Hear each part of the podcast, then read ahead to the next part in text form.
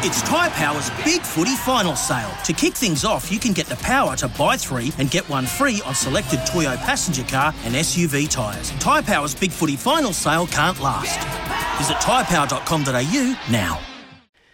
Uh, as we build up to what is a very, very exciting Saturday, the AFL Grand Final, just the second time of the modern era that we've had two Victorian teams uh, taking to the field for that last Saturday in September. And unfortunately, it's the second time in two years that they've both been Victorian teams, and they both won't be played uh, in Victoria. And as part of the build up to this week, we, we look back at history uh, and in, and key and pivotal moments in the history of both these teams, whose fan bases and former players know all too well um, what a premiership drought looks like. And uh, and in amongst that, there's key moments of what might have been and what could have been uh, that help shape what eventuated and what did become. And one of those moments for the Western Bulldogs is absolutely the 1961 grand final. And it was, um, it's been spoken about a lot this week that uh, until, and this record has been held ever since that day in 1961, that the great EJ Whitten has forever been the only Bulldogs player to ever play in two grand finals. Um, that will change this Saturday when I think it's 11 or 12 uh, of the guys that ran out in 2016 will run out again and equal the great EJ Whitten uh, to hold that record for the Western Bulldogs. But uh, a man that was there in 1961 representing Footscray, he lined up at full 40. He was the hero of the prelim, kicking four goals. He's from my neck of the woods back home, although you've got to be very careful when you say that a man from Eaglehawk is from Bendigo because that's not passe. Uh, so from Eaglehawk, which is just north of, of, of Bendigo, uh, Jack Slattery has been good enough to jump on the line with me. Hello to you, sir. Uh, hi, Sam. Um, we it, it's a big week, obviously, and, and, there's a lot of build up to it, and, and I can't wait to get your thoughts on this current Bulldogs group, and we'll talk 2016 as well. Um, but when you look back on 1961, I suppose it's with mixed emotions, but you were a, a, a young bloke there. You'd um, you'd joined the club in 1959. Um, you've got the great EJ Whitten as your captain and your coach, and he was at the peak of his powers then. What what are your memories of, of 61 and, and the lead up and the build up to, to get into finals, Jack?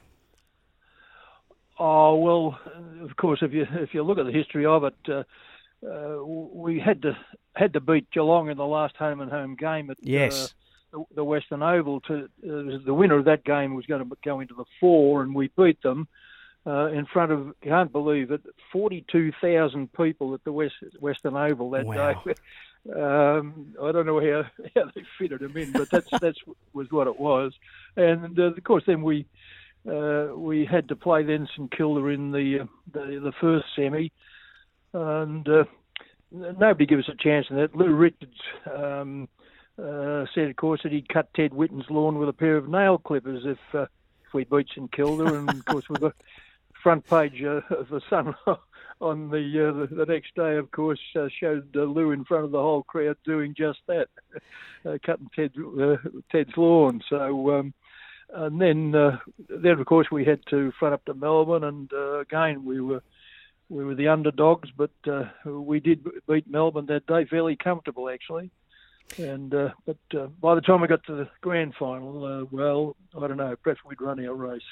It would have been the eighth consecutive uh, grand final if Melbourne had made it then. So that that that that prelim is another little piece of the history that Melbourne and the Western Bulldogs share in, in finals that date back around that time. Of course, uh, you guys um, uh, beat them in, in 1954 and uh, yes, yes, So it's again another little chapter uh, that's going to be referenced uh, in this book that we're we're writing at the minute in the build up to, to Saturday. But the, the back the back part of your year was you were you were under pressure for the and you had to win the majority of your. I think you won maybe four out of your last five, wasn't it, Jack? To to make sure that you gave yourself a chance against Geelong. Yeah, I, I just can't remember exactly what it was, but I know we we were playing pretty well at the end of the year. Yes. The, and when you when when you that when prelim that prelim final came around and, and you kicked four goals in that game and you had the twenty seven point win, um, what memories do, do you have of of that day and, and how well you all played as a team? Um, well, it's a long time ago, but I, I do remember I do remember quite a few things. You know, course, the uh, the thing that stands out more than anything was Merv Hobbs' great mark over Tassie Johnson, uh, and uh, I was really crooked on him. Said he was selfish because I was standing right behind them. I was going to mark it on my chest if he hadn't done that.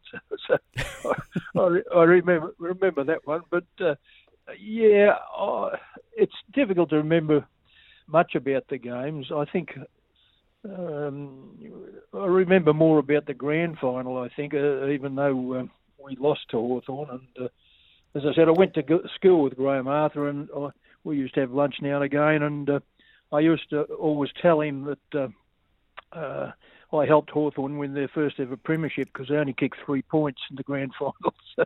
Well, bo- both of you guys, two of the greats to come out of the City of Greater Bendigo region, yourself from Eaglehawk, and he was at Sandhurst um, and, and Hawthorn's first ever premiership captain. I, am amazed to have found out that that you guys went to, to school together. And did you play any footy together?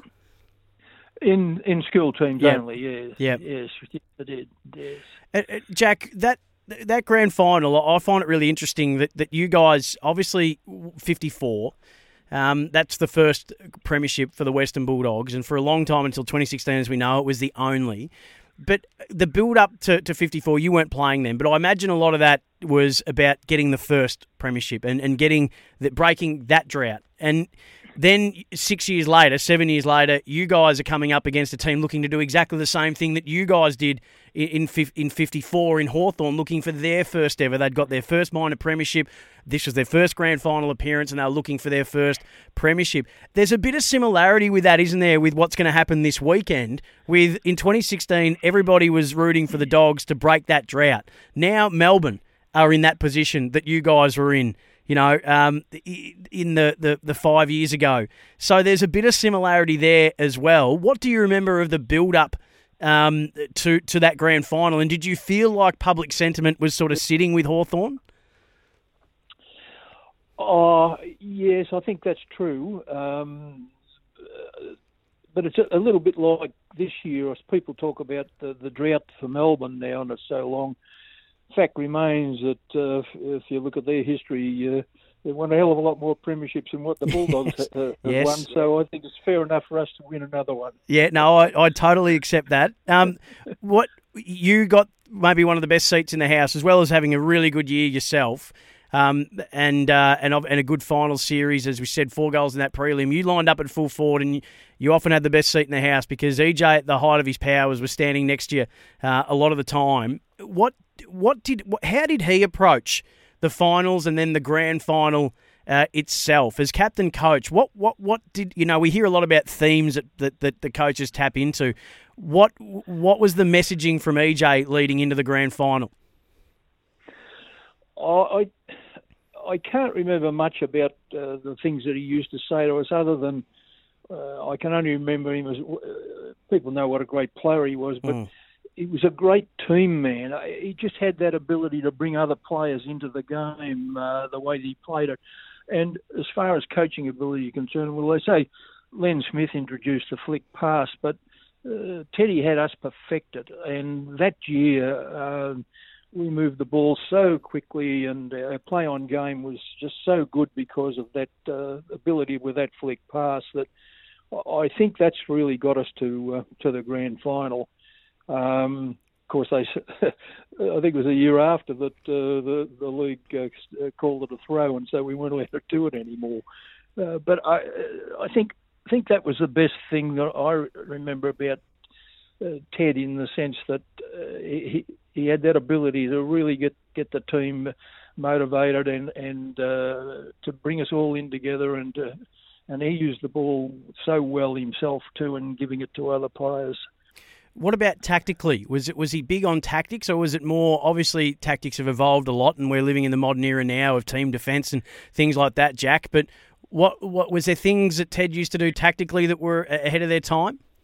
Well, only it's really only that the perfection of that flick pass is hmm. about mm. the only thing, uh, the major thing that I can recall that uh, uh, that he had us doing that made the difference when you look back on, on that grand final, and we don't want to relive too many painful memories, but to quarter time and half time, you really did look to uh, look like you had the the game in control. A four goal to two first quarter, and then Um, you, you kicked one three in the second, and but they were only able to kick one five, and they'd been inaccurate three goals nine.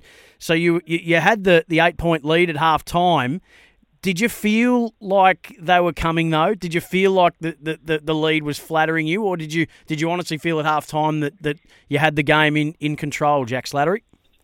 I don't think we.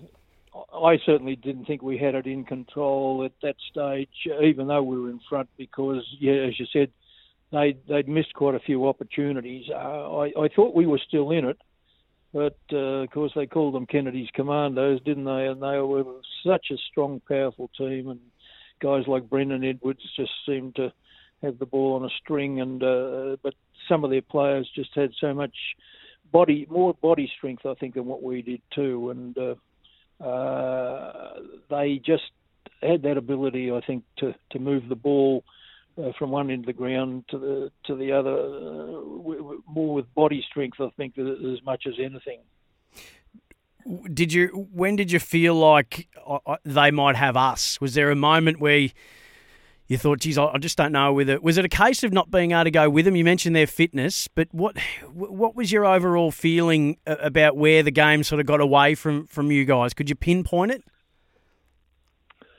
Uh, with hindsight now, no, not really. Uh, it's it's too long ago to uh, to really recall. Uh, it, it, was, as I said, uh, it just got disappointing uh, as the game wore on from where I was. it didn't seem to come down our end quite as much as what it did perhaps early in the in the game.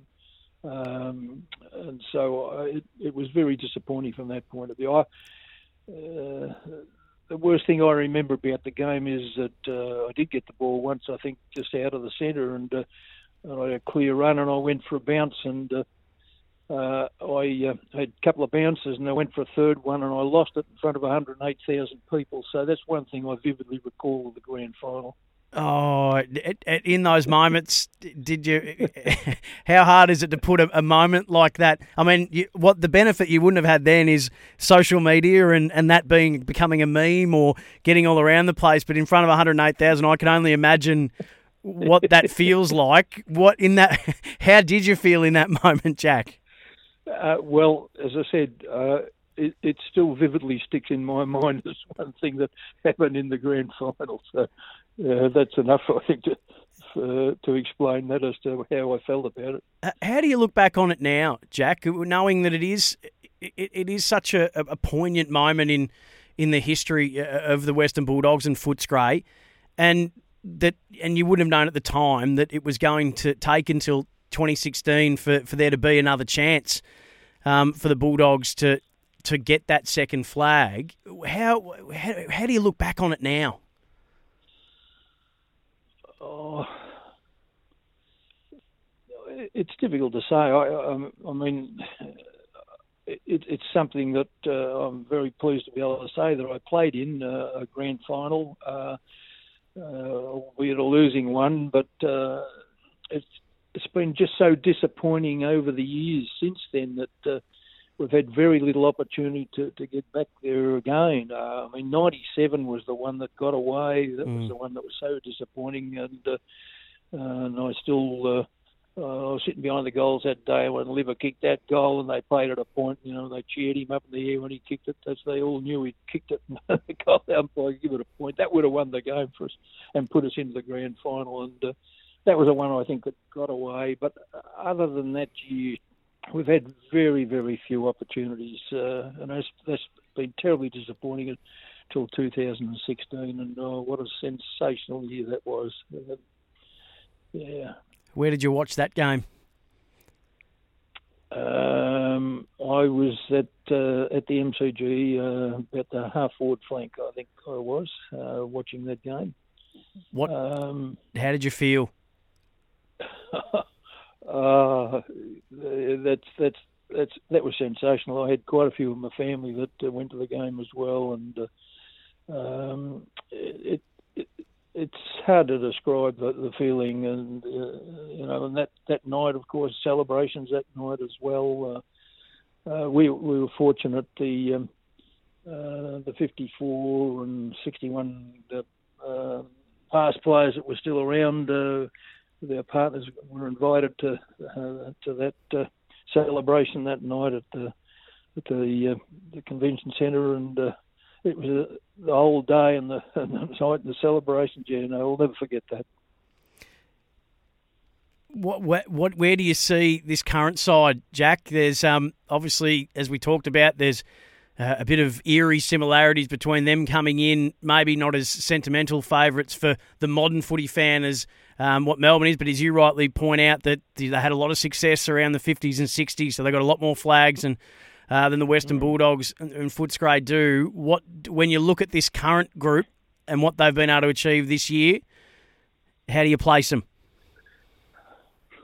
Uh, look, I think if they play at their best, they can certainly win this uh, match. I, I think uh, I know Melbourne's got a top centre centre line, but I uh, I think ours is the best in the competition.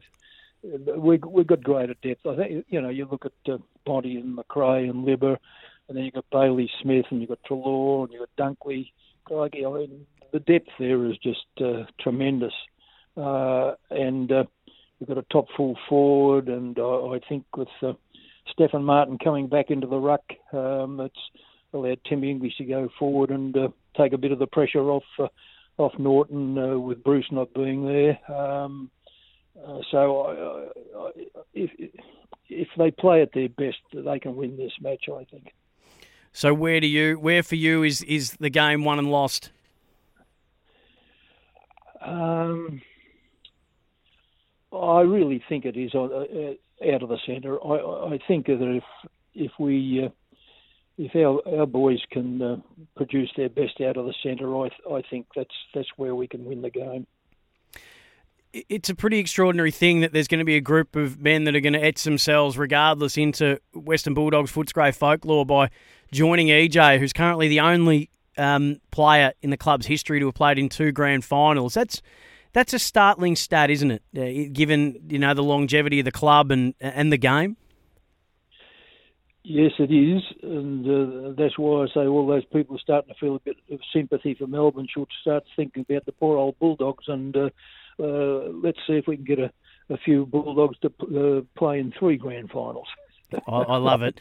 Um, Jack, I, I, could I could speak with you for the rest of the night, um, but I'm sure you've got far better things to do. Thank you so much for, for taking us down memory lane, especially when I know that it's not you know the easiest game to talk about, but it is such a, a key moment in Western Bulldogs history, and um, hopefully it's a result for you and your family and, and all the Bulldogs people on the weekend that can and put you know ease some of those moments and, and to celebrate moments uh, that are much uh, I suppose, much better uh, for the footy club. And uh, thanks so much for sharing your story with us.